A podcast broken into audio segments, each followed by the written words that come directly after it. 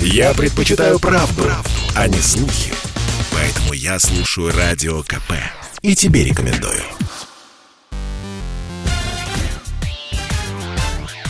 Шоу-бизнес с Александром Анатольевичем на Радио КП. Это новости шоу-бизнеса на радио «Комсомольская правда». И я, Александр Анатольевич. Здравствуйте. Плачут и рыдают все инстаблогеры планеты Земля. Некуда пилить контент. Вчера вечером произошел глобальный сбой в работе Facebook, WhatsApp и Instagram. Длился он почти 6 часов – Марк Цукерберг потерял 6,6 миллиарда долларов и опустился на шестое место в списке миллиардеров Forbes. Но мы вещаем не только в соцсетях. Радиоэфир – последнее убежище шоу-бизнеса. Начинаем. Сериал «Перевал Дятлова» стал самым продаваемым за рубеж. Госкомпания «Роскино», которая занимается продвижением российского кино на международных рынках – назвала наиболее популярные многосерийные проекты, проданные за границу в январе-сентябре 2021 года. По мнению аналитиков, спрос на российский контент растет на фоне возникшего из-за пандемии дефицита голливудского. Первое место в рейтинге занимает долгоиграющий триллер про трагедию в горах Северного Урала. Список стран, куда продали наш перевал Дятлова, впечатляет.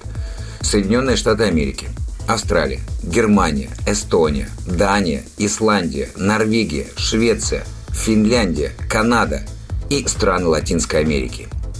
На втором месте в рейтинге Роскино восьмисерийная картина с Чулпан Хаматовой «Зулиха открывает глаза».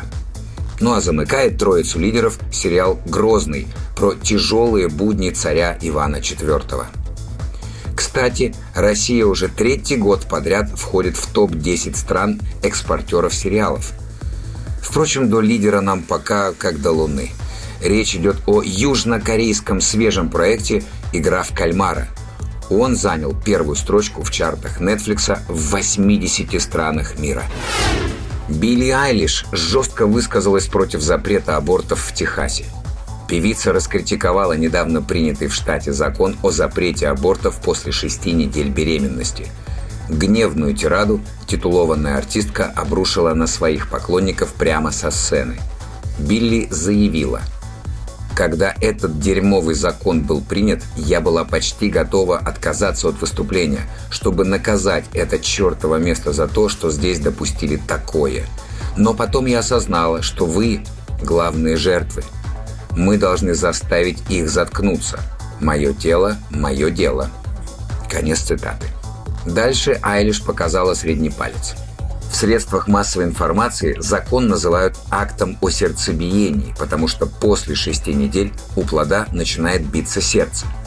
Принятие закона вызвало всплеск разногласий в американском обществе. Демократы называют этот закон антиконституционным. Верховный суд – котором 5 из 9 судей назначены президентами-республиканцами, уже отменил просьбу нескольких правозащитных организаций приостановить действие закона. В эфир ТНТ попал мужской поцелуй. В Госдуме уже возбудились. Скандальные лапзания стали частью сценки в комедийном шоу «Игра». Комики из команды «Камызяки» Денис Дорохов и Александр Паникин по сюжету играли невесту и жениха – а в конце номера поцеловались в губы. Действие это длилось две секунды. Камера сразу же начала показывать членов жюри. Судьи Юлия Ахмедова, Гарик Харламов и Гарик Мартиросян одобрительно смеялись в кадре. Но не тут-то было. Уполномоченный по правам ребенка в Татарстане Ирина Волынец уже готовит обращение в прокуратуру и Роскомнадзор с просьбой проверить ТНТшную игру – на предмет нарушения закона о запрете пропаганды ЛГБТ. Необходимо изъять этот эфир со всех носителей, чтобы к нему не было доступа. Либо пусть они вырезают этот кадр, чтобы впредь было неповадно, заявила Волынец. Блюстительницу морали уже поддержали и депутаты Госдумы. Единороссы Михаил Романов и Анатолий Выборный заявили, что подобный контент – может сформировать у подрастающего поколения неправильную ориентацию и подорвать наши национальные и конституционные основы. Это был выпуск новостей из мира шоу-бизнеса на Радио КП. Меня зовут Александр Анатольевич. До встречи завтра. Пока. Шоу-бизнес с Александром Анатольевичем на Радио КП.